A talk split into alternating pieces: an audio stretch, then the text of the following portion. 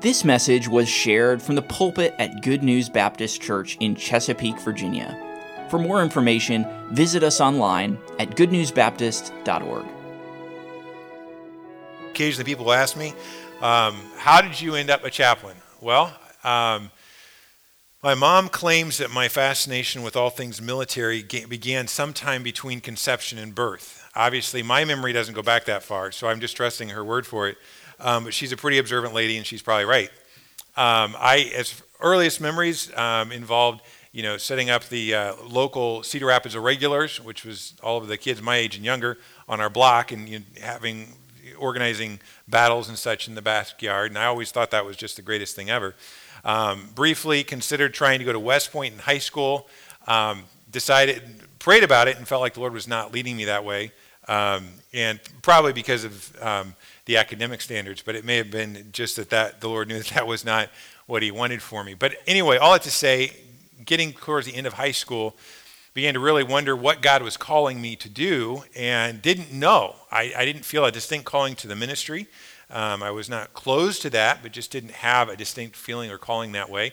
And so um, considered, po- I, I'd been working construction for several years in high school, and considered possibly the missions helps or something like that. Um, and I looked at possibly getting like some sort of civil engineering degree so I could um, go around and build hospitals and churches and things like that for missionaries. And um, but after talking to a number of um, mission board directors and things, they're all like, Seth, we just need missionaries. We can find people that'll come in and do that. On, you know, often people in America from churches will come in for three or four weeks, and they'll they can do most of that in that time. We just need missionaries. And I said, okay. So I didn't know what the Lord wanted. My parents didn't really feel like they had any direction. And I said, well, Lord, I'll go to one year of Bible college. Just it will be good training, um, and and we'll see what you want. So I went to Baptist College of Ministry in uh, Menominee Falls, Wisconsin, and uh, decided that it would be a good idea to take Greek as a freshman. Um, and uh, that was not a good idea. Um, and uh, there was some debate for the first semester and a half of whether or not I was taking Greek or Greek was taking me. Um, I managed to pass the class, but during all that, I was going through some struggles because I thought, if I'm supposed to go into some sort of ministry, uh, missions or something, because that was the only thing I could think of that the Lord might be calling me towards, I, I thought, how am I ever going to learn a foreign language? I mean, this is, I can barely learn Greek, and this is killing me. And Greek is this really logical language. You don't even have to be able to speak it. You just have to be able to write it, you know? And uh, so I really battled with that, and um, had battled with not going to the military as a teenager. And then as a freshman in college in two thousand one, I had been in been in, uh, been in school for about a week and a half or two weeks, and um, nine eleven happened. And I every every day was driving by a recruiting center on the way to school, and uh, I was very strongly considering just walking in one day and being like, you know, sign me up. And uh, I called my parents, talked to them a little about it, and they said, Seth, you know, you really felt like Seth wanted, or that God wanted you to do a year of Bible college, and has that changed? I said, well, I can't say that it has. Um, they said, well, then you do what the Lord showed you, you know, direction the Lord gave you. He knew about nine eleven before it happened, so if he told you to go to a year of Bible college, he knew what he was talking about. I said, okay. So continue on through the year. Greek and I are, you know, having a uh, mostly hate relationship, and um, it's not going well. And at some point along the way, the Lord just really impressed on me. He said, Seth, you know, if I want you to learn a foreign language, I'll I'll help you do that when the time comes. You know, just trust me. And that was really the whole thing all the way along with trying to figure out what God wanted me to do is just trust me. And I would I would start thinking maybe I should do this, and, and God would close the door, and I would be like, what do you want? I don't understand. And he was just trust me, you know. And I didn't realize what was going on, but it was God was teaching me to be under his control and under his will, and, and to be surrendered to his will. Fast forward, now I'm in my second semester of Bible college, and um, I finally kind of feel, felt like at that, you know, you go through, multi, I think you go through multiple times in your life where God kind of brings you to a point where you realize, okay, I need to put this on the altar. But at that point, everything I knew about was on the altar, and I... Um, I was I was in chapel, and they had this guy I'd never met, never heard of before, uh, come in. His name was Bob Ellis, and I th- think probably you guys know Bob. He's been here, and uh, he got up and began talking about the military chaplaincy, and immediately grabbed my attention. And he introduced it. Sorry, I'm getting notifications here. I'm just making sure that my wife's not texting me about sick kids or something. Um, She tech, or, um, he he introduced the military as, as a ministry and chaplaincy, and the way he introduced it was, it is a mission field to people of your own language. And I found out later that wasn't quite true. Um, they definitely have their own language. Um, but it's much easier to learn, at least it was for me. Um, and so I was I was really riveted by that. And um, as as I was listening, I, I was just trying to understand what the Lord might be directing. And I a verse, just Lord gave me the verse, it came to my mind. It was Psalm thirty-seven four, delight yourself in the Lord, and he'll give you the desires of your heart. And I I remember thinking that, is that, am I taking that out of context? You know, I was you know, trying to be very, because to me, this was like the coolest thing ever. Like, I could not believe that this, there was this thing where you did ministry and the military at the same time. Like, that just sounded too good to be true.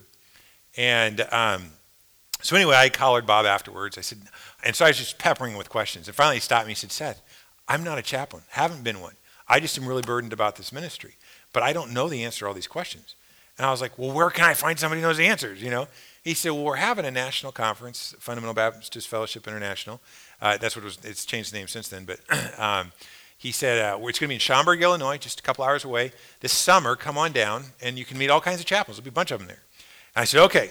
So anyway, I, I it was a it was a Wednesday, and it was very involved um, in some ministries on Wednesday night. And so I was hoping to email my parents or call them or whatever that evening and, and ask them about it, but just didn't get the time. And so, um, I but I briefly checked my email right before I went to bed, and there was an email from my dad, and it said, Seth, how would you like to go to the National F B F I Conference with me in Schaumburg, Illinois this summer? And I was like, is that the same F B F I in Schaumburg? It's got to be the same one, you know? So I called my parents the next day and finally got a hold of them. We talked, and and and um, the Lord just made it very clear, this this is where I want you to go. And he began to just direct. And, and so that, for me, was how God just brought it to my attention. And I prayed it through. My parents and I prayed it through and eventually felt, all right, this is what God wants. And so by the time I was a sophomore, I knew that was the direction I was headed. I was getting after it. Unlike um, Captain Long, who I think went through seminary in two years, I did the opposite extreme. I took about six and a half years. And um, so it took me a little longer to get through there. But um, got married, and my wife and I met in college. We didn't actually start dating until after we gra- um, graduated, uh, mostly because the schedule is just really hectic, and uh, it's a smaller school, so they do a lot of block classes, and it takes a lot of time to keep your grades up, and I was struggling with grades and anyway, and so that didn't help any. Um, and she's she's super smart, and she's super responsible. She, she wouldn't have taken time for a relationship because she was going to get good grades. Um, I would have probably been willing to ditch the grades, but um, uh, that was not something she was going to be interested in. I knew that. So we, I, I waited to uh, to try and pursue her till after we graduated. And uh, our first conversation um, was was pretty straightforward. I said, Lord's called me to be a chaplain. I'm not looking to mess around. If so, just to understand that if we go through with this thing, that's the direct, I mean, you have to be okay with having a guy, dating and potentially marrying a guy that's, you know, going to be in the military. And I kind of explained the situation. And I said, I really like you, but if, if that can't, you can't do that, then let's not get this thing started. And uh, she said, I think I can handle that. And she's a pretty tough gal, and she can. So anyway, she often does better at it than I do. So anyway, that's how the Lord called me into the chaplaincy. Um, it took a little while to get on active duty um, because of some of the requirements and uh, pastoring for a little bit. Um, I needed the pastoral experience, and there was a church that called us uh, in northern Wisconsin. We loved it there. And, uh, but it wouldn't have been, we felt it wouldn't be fair to them because it was a small country church. It was the only staff member. And we just said, all right, well, we'll stay for three years and ended up being more like three and a half. And the Lord, um, we really, the Lord knit our hearts. Then we loved it. I was able to do reserve chaplaincy at that time as well. And so all to say, it has been uh, we very privileged to be called into this ministry and to serve with some of the most amazing men and women our country produces. And uh, it is it is really an amazing opportunity that God has placed before us. Um, you know, we sang America the Beautiful this morning. And I love that song primarily because it is a series of prayers for our nation. And I hope when you sing it, that's how you sing it. Um, that there have been, there's been a lot of people that have sacrificed for this nation. And it was founded on Christian principles. And, you know, we're, I think we would all agree probably that we're getting a little bit far away from some of those Christian principles. But, you know, part of the reason is because God's people haven't been quite, they aren't, they aren't thinking as biblically as they should. And when we let anything other than the Word of God determine our thinking, it it really does make us ineffective. And that it's when we have biblical thinking about the things that we encounter in our lives that is a testimony to the lost, because they can, when they see joy in difficulty, in trials, when they see perseverance in things that should overwhelm, because we can rest in the Prince of Peace, then that is the most powerful testimony. They don't know what to do with that. And, you know, at, at times God, God has allowed things in our in our family's life, in my life personally, and because of the Word of God and the hope that we find there in His Spirit indwelling, um, I've been able to have joy when I faced a difficulty. And I can't tell you how many people have, in the military, have come to me and asked me questions about that and said, how can you be happy in this? How can you have joy in this? I say, well, let me, let me, let me tell you about somebody that I know. Let me tell you about the Word of God. And let me tell you about Jesus and what He can do for you and the joy that He can bring for you. And it's been an incredible uh, honor and testimony uh, that the Lord has given. But this morning I would like us to kind of take a look at some, about how we should be thinking, biblical thinking for believers, specifically in the area of trials. If you would, turn to James chapter one. So what this passage is going to teach us, and we'll, we'll read through it in a moment here, but what the passage is going to teach us is that we often struggle to respond biblically when God allows trials in our lives. We do, right? Or they wouldn't really be trials, would they? Right? Some of the cooking today was excellent. I, well, I'm sure all of it was. I just couldn't sample it all um, as much as I would have liked to. It looked delicious. Um, but, uh, you know, there are some things that um, not eating them is not a trial, right? I'm not a fan of boiled peas, okay? So if, if, some, if there were boiled peas out there, and I didn't see any, but if there were, and I had to skip that dish because I did not have room on my plate, I would not consider that a trial, right? Now, if I had no room left on my plate and I had to skip the apple pie, that I might consider a challenge, right? I would probably rearrange something so I could make sure I had that piece of pie on there, right? So the trial has to be difficult. It has to be something that is hard in order for it to even count as a trial. But what we find here is you must think, what this passage will teach us, is that you must think biblically about trials if you are going to respond biblically to trials. So I would like us to look at really three truths in this passage that should govern our thinking when we encounter difficulty, when we encounter trials. Let's read through the passage and then we'll go back and look at these three truths. James, a servant of God and the Lord Jesus Christ, to the twelve tribes which are scattered abroad, greeting. My brethren, count it all joy when you fall into diverse temptations, knowing this, that the trying of your faith worketh patience. But let patience have her perfect work, that ye may be perfect and entire, wanting nothing. If any of you lack wisdom, let him ask of God, that giveth to all men liberally, and upbraideth not, and it shall be given him. But let him ask in faith, nothing wavering. For he that wavereth is like a wave of the sea, driven with the wind and tossed. For let not that man think that he shall receive anything of the Lord. A double-minded man is unstable in all his ways. Let the brother of low degree rejoice in that he is exalted, but the rich in that he is made low, because as the flower of the grass he shall pass away. For the sun is no sooner risen with a burning heat, but it withereth the grass, and the flower thereof falleth, and the grace of the fashion of it perisheth. So also shall the rich man fade away in his ways. Blessed is the man that endureth temptation. For when he is tried, he shall receive the crown of life, which the Lord has promised to them that love him. When we look at this passage, what we find is this is written to a group of people that knew their Bibles. It says, to the twelve tribes which are scattered abroad. These were Jewish believers who had been dispersed throughout the Roman Empire. James is writing to them a very practical book. This is not a book that has a lot of deep theology, right? We're not looking at the book of Romans here, okay? We're looking at a, a man who is writing to a group of people that know their Bibles, and he's basically telling them, get busy with obeying what you already know. Get busy with practicing what you already know about the Word of God.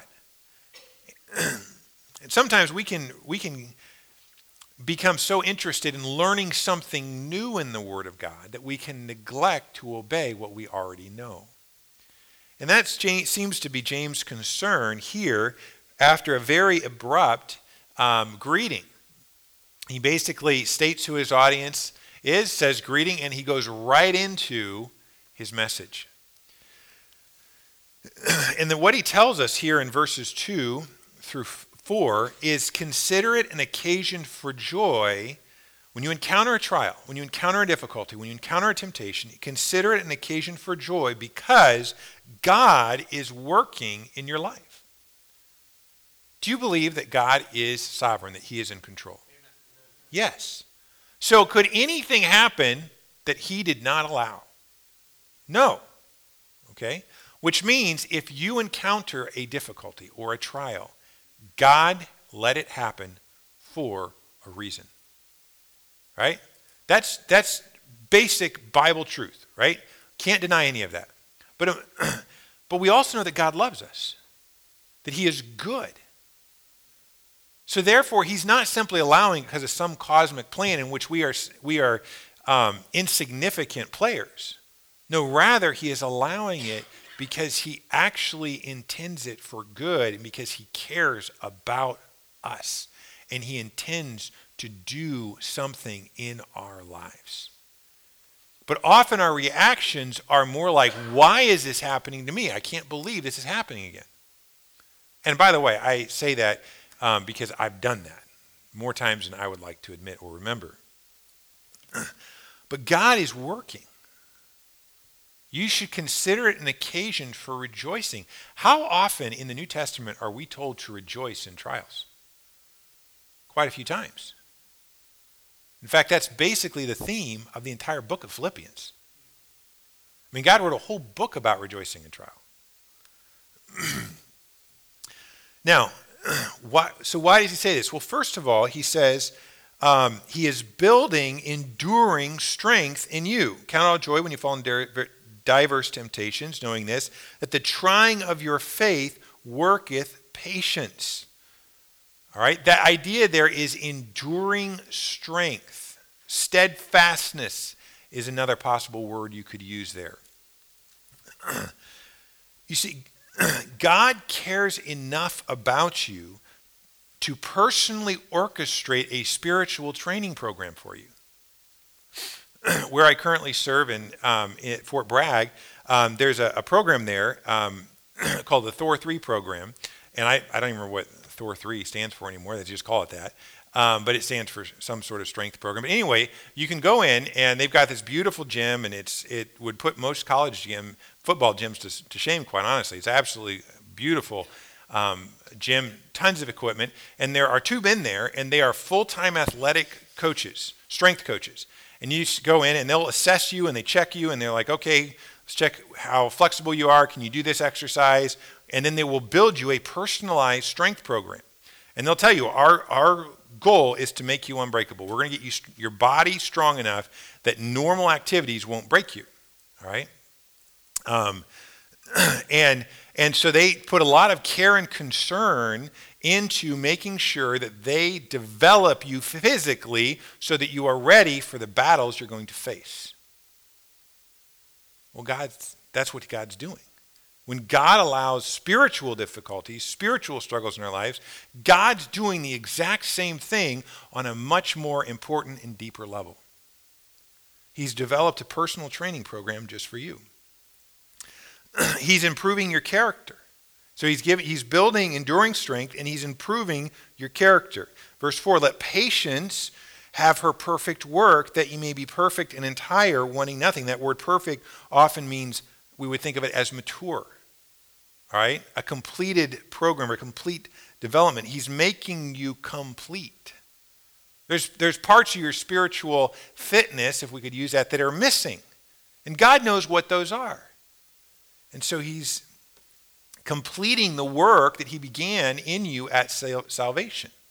Right? We call it sanctification or um, progressive sanctification. In other words, you didn't get perfected. You didn't get all of the your bad habits removed at salvation. And so God's working on that. So he is, it is his purpose to make sure that no aspect of your life is not impacted by his grace and sanctifying work. Probably every person here has seen a movie that involved a drill instructor at basic training, right? And, and they're not nice people, right? At least they don't seem like it. And it's funny how many people go through basic training and they tell these horror stories about their drill instructor and about how horrible a person they were and how they made their lives absolutely miserable. And the, the irony is that I've met some of these drill sergeants when they're not being drill sergeants. And they're very nice people. They're relatively normal people. When I say relatively normal, as normal as military people are, right? Um, and, and, and so you ask them, well, wh- why are you such a jerk? You know, why, why do you treat them that way? And they said, if we don't, they will not be ready for combat when they see it. They won't. And like, it's the only way to get them ready. We don't dislike them. We care about them. We don't want them to be a casualty on the battlefield. You know, the Bible tells us we're in a spiritual war, right? And God has designed a training program that is tailored for each one of us. And he's getting us ready for the next battle we're going to face. We may not even know what it is. Probably don't, but he does.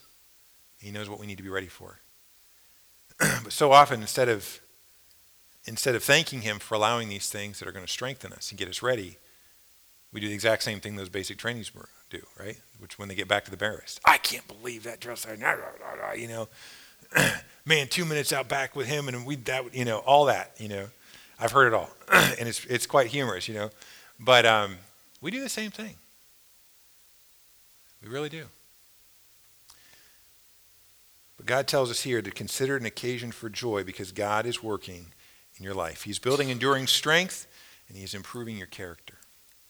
But the second truth we see here is that we are called to ask for wisdom, the wisdom necessary to face and endure the trial.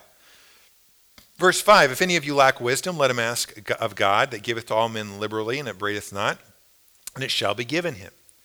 Now, when we see that, a lot of times I think we either don't think about it in the context of trials. We just kind of take it out of the whole context of James. Instead, we just say, oh, I need wisdom. Lord, would you give me wisdom? And, and we're like, for instance, you know, I have seven children. I, I'm almost always dealing with one of them when I'm home, right?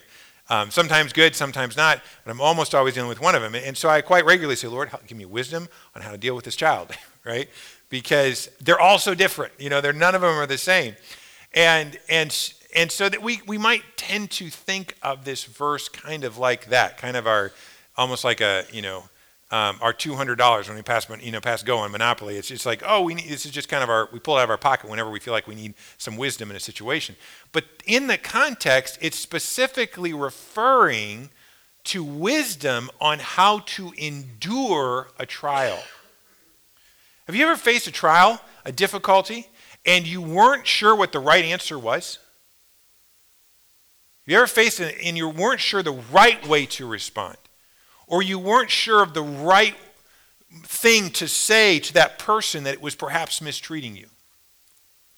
And, and or maybe it seemed like there were no good options on how to deal with this problem that you were facing. You ever had that happen? That's what he's talking about. He says, ask for wisdom. All right?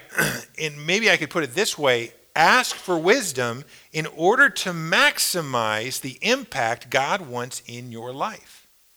To learn the whole lesson. This isn't wisdom for how to get away from the trial.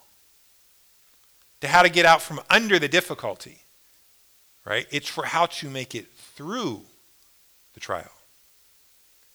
Right? And it tells us that God has the answer. Right? That's... Ask of God that gives to all men liberally. So he has the answer. He wants to give you the answer. And he wants to give the answer abundantly. That's what it's when it says gives to all men liberally. Not, God's not going to give you just a smidgen, just enough to like, no, he's going to give you all of it. He will direct you. He will give you an answer. He promises that. But then in verse six it says, but let him ask in faith, nothing wavering, for he that wavereth is like a wind of the sea, driven with the wind and tossed.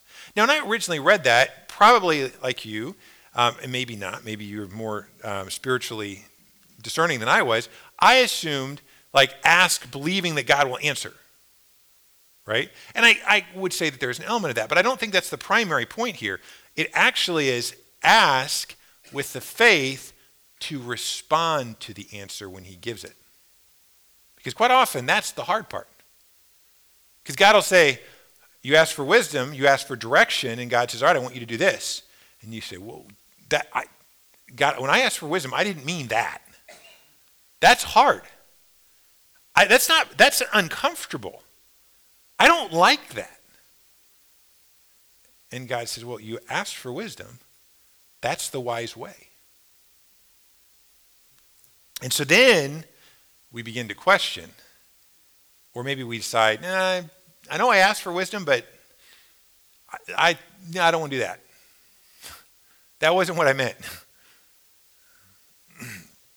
The word wavering is not primarily referring to whether or not God will give the wisdom, but whether you will follow it when he does give it. And personally, I think this is one of the more difficult passages to obey in the book of James. Because I'm happy to pray whenever I encounter difficulty. The problem is when God gives direction, I don't really like the direction he's giving me. There was a, several years ago, um, when I was still a lieutenant and at what they call a chaplain candidate, which means I haven't fulfilled all my requirements to be a chaplain, but I'm in the Army and they're kind of teaching me how to be a chaplain. Um, I went out to um, Fort Lewis, Washington for a summer to work with R O T C cadets as they were going through their final training camp before their senior year. And if they passed this camp and then they passed their senior year of college, they would commission as second lieutenants as soon as they graduated. And it was called Leadership um, Development and Assessment Course. And it's a pretty big deal. It's a pretty high stress situation because um, somewhere around half of all of their R O T C grade for their entire four years of college was crammed into thirty-three days of assessment. It's just, you know, kind of stressful. And so, and I had about four hundred fifty um, college students between their junior and senior year that I was responsible for. And they, it was great. I loved it. We, I mean, I had a line out my office every night. Like it was, like it was, it was wonderful. Um, and, and God, I saw people saved. I saw people get right with God. It was amazing.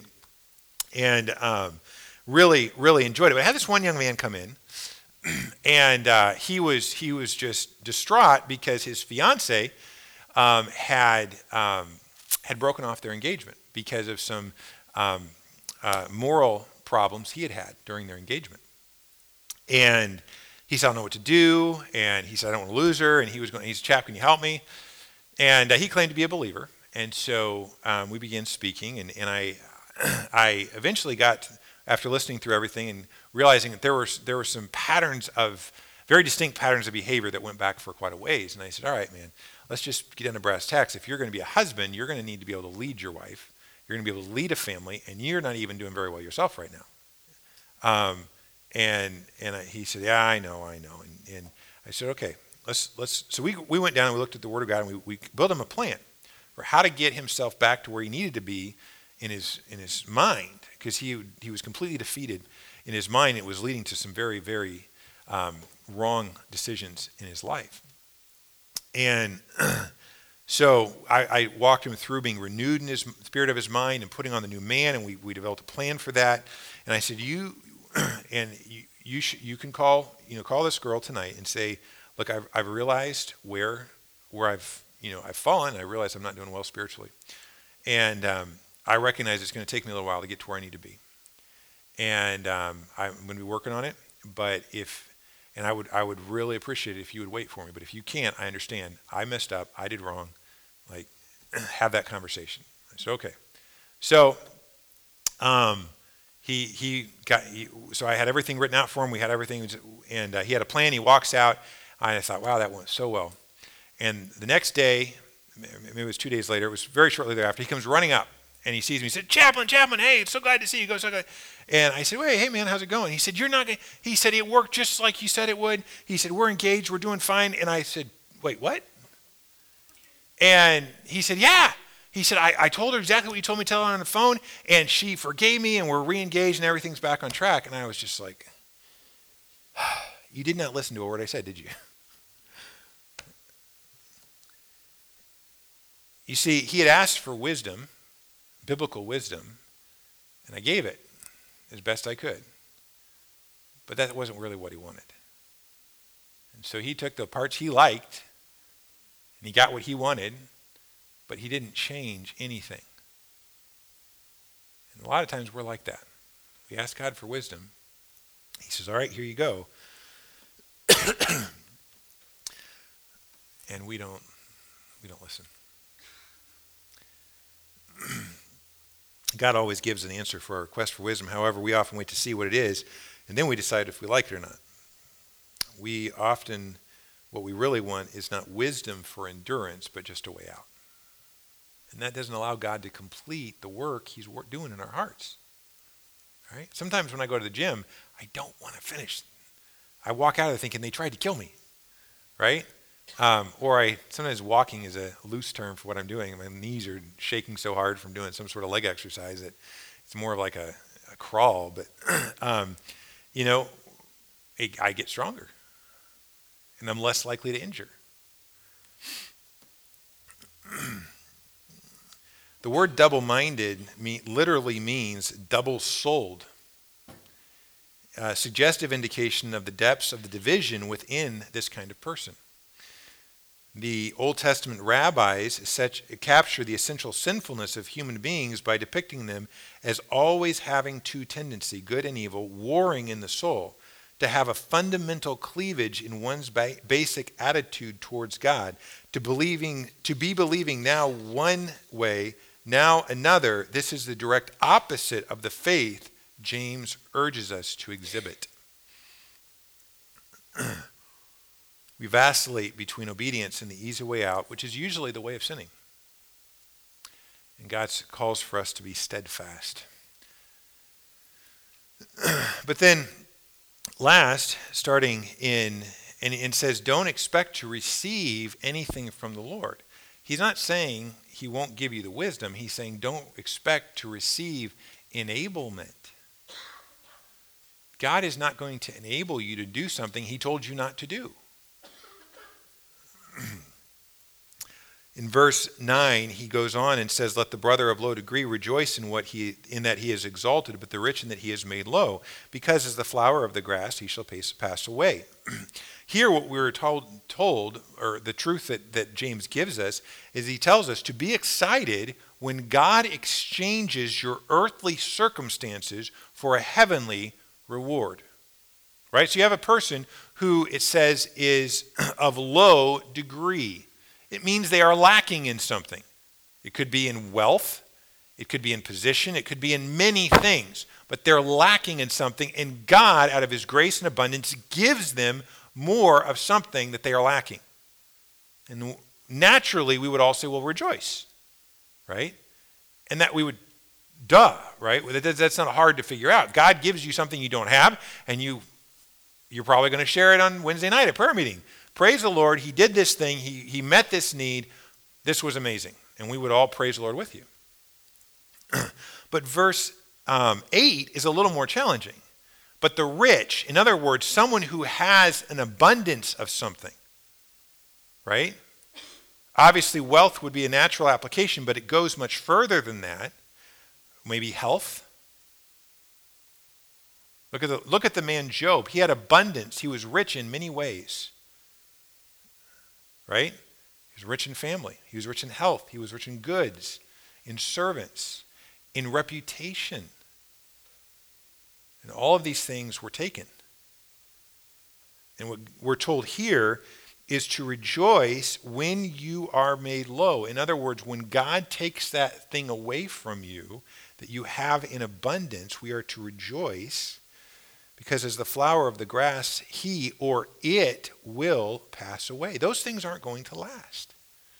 And so what God is doing essentially is he exchanges an earthly situation that is we have in abundance for eternal reward, for eternal riches. So in other words, you should be excited whenever God enacts a change in your earthly circumstances. If he improves them, from a human perspective, improves them, rejoice. If he decreases your earthly circumstances, if they are less than perhaps what would be considered desirable, rejoice. God is keeping you from becoming dependent on a blessing he has given you. If you want a biblical example of this, look at Abraham's sacrifice of Isaac. Right? That was, Isaac was the promised heir. He had been given to him by God through a miraculous circumstance.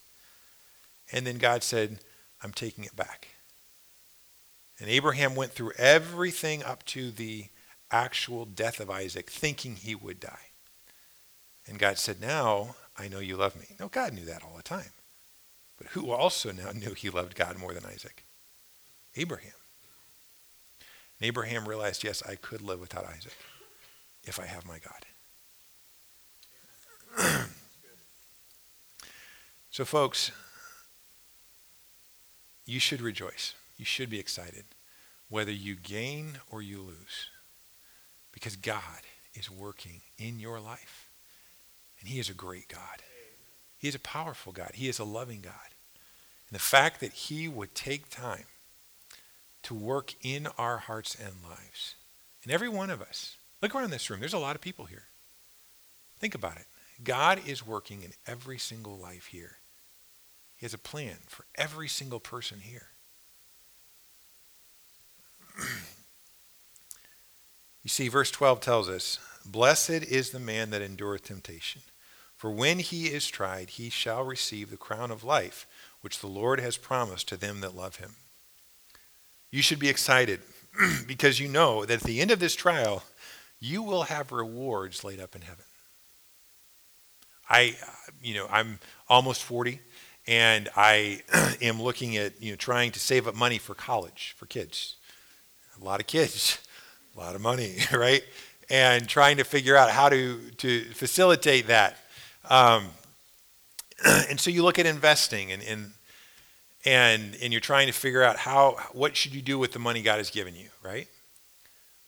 Well, you know, if you had an investment that you could put in now and you knew would have eternal dividends, it's a pretty good investment, isn't it? Right? Now, how many of us perhaps have seen someone and they say we're struggling financially, but you look at the fact that they have like twenty-seven hundred different, you know, channels on their cable bill, and they both have unlimited time on on their cell phones, and and you go down the list, and they have multiple, they have a mortgage, and they have multiple car payments, and you you begin going down the list of their finances, and you're kind of scratching your head, and you're thinking, you know, you could have made a few choices a little bit differently. And by the way, I do this a lot in the military, right? People come in and they're like, Chap, I don't know where all my money's going. And usually, I'm, I'm not a financial counselor. I'm a chaplain. But I can show you some biblical principles that might help here, right? And um, taking the book of Proverbs. Um, and so I, I, unfortunately, more often than I would like, I end up helping people figure out how to like live by a budget. And so... You, you t- and you start walking them through the fact that they're exchanging for some very fleeting pleasures, long-term financial stability, right? Like how many, how much data do you actually use on your phone every month? Well, you know, twenty megabytes or twenty gigabytes, say. Okay, is there a plan that would give you twenty gigabytes that's cheaper than the one you currently have? Probably, but this way I don't have to worry about it. Maybe you should worry about it a little bit. Folks, we have the same way of thinking about the life today and eternity. We're sacrificing a lot of things on the altar of the media for that we should be devoting towards eternity. And when God allows difficulties in our life, folks, we need an eternal perspective. We need to think like God thinks. God knows we're only here for sixty, seventy, eighty, you know, ninety years. I sometimes tell people that our military years are kind of like dog years. For every one year of time, it's like seven years on your body, because sometimes it can be pretty pretty hard on you. um, so us military types may not live quite as long. But um, that just means we get to heaven first. So you can you can uh, the, those of you that make it to old age, you know, you just have to stick around here longer. But God is working in your life, right? Are you letting him or are you fighting him? Are you listening and following his direction, or do you pick and choose what you like?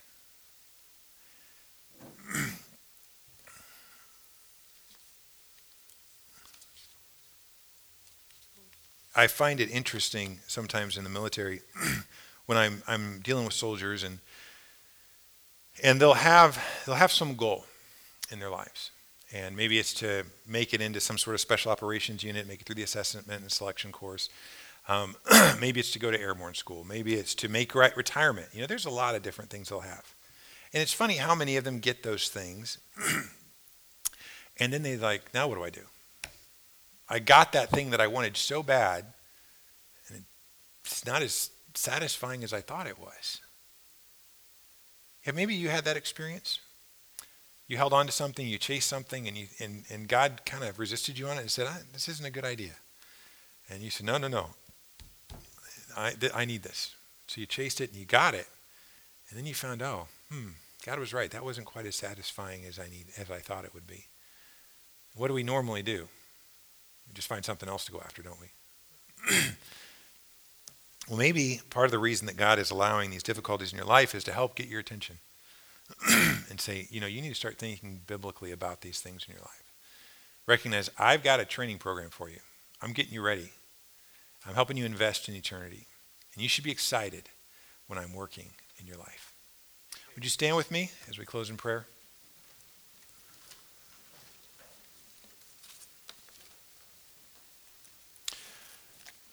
Father, it's very easy, it's our natural tendency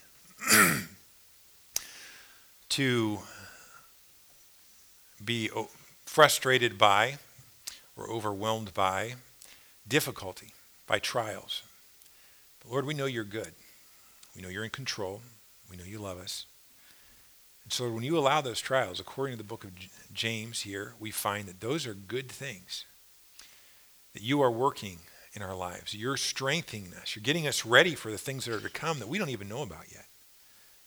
And Lord, you're, provide, you're more than willing to provide the biblical answers if we'll follow them.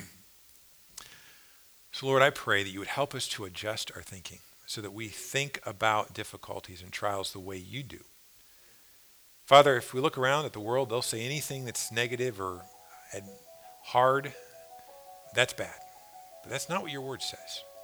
Help us to trust your word and not our feelings, and to know that you are working, and to be very excited when you are. We ask these things in Jesus' name. Amen. Thank you for listening. If you have questions about your relationship with God, or you would like to know more about the ministry of Good News Baptist Church, you can visit us online at good news baptist dot org or call us at seven five seven, four eight eight, three two four one. We trust your heart was challenged as you listened, and we want to encourage you to share this message with others. May the truth of God's word be your guide as you strive to follow Christ and make him known to others.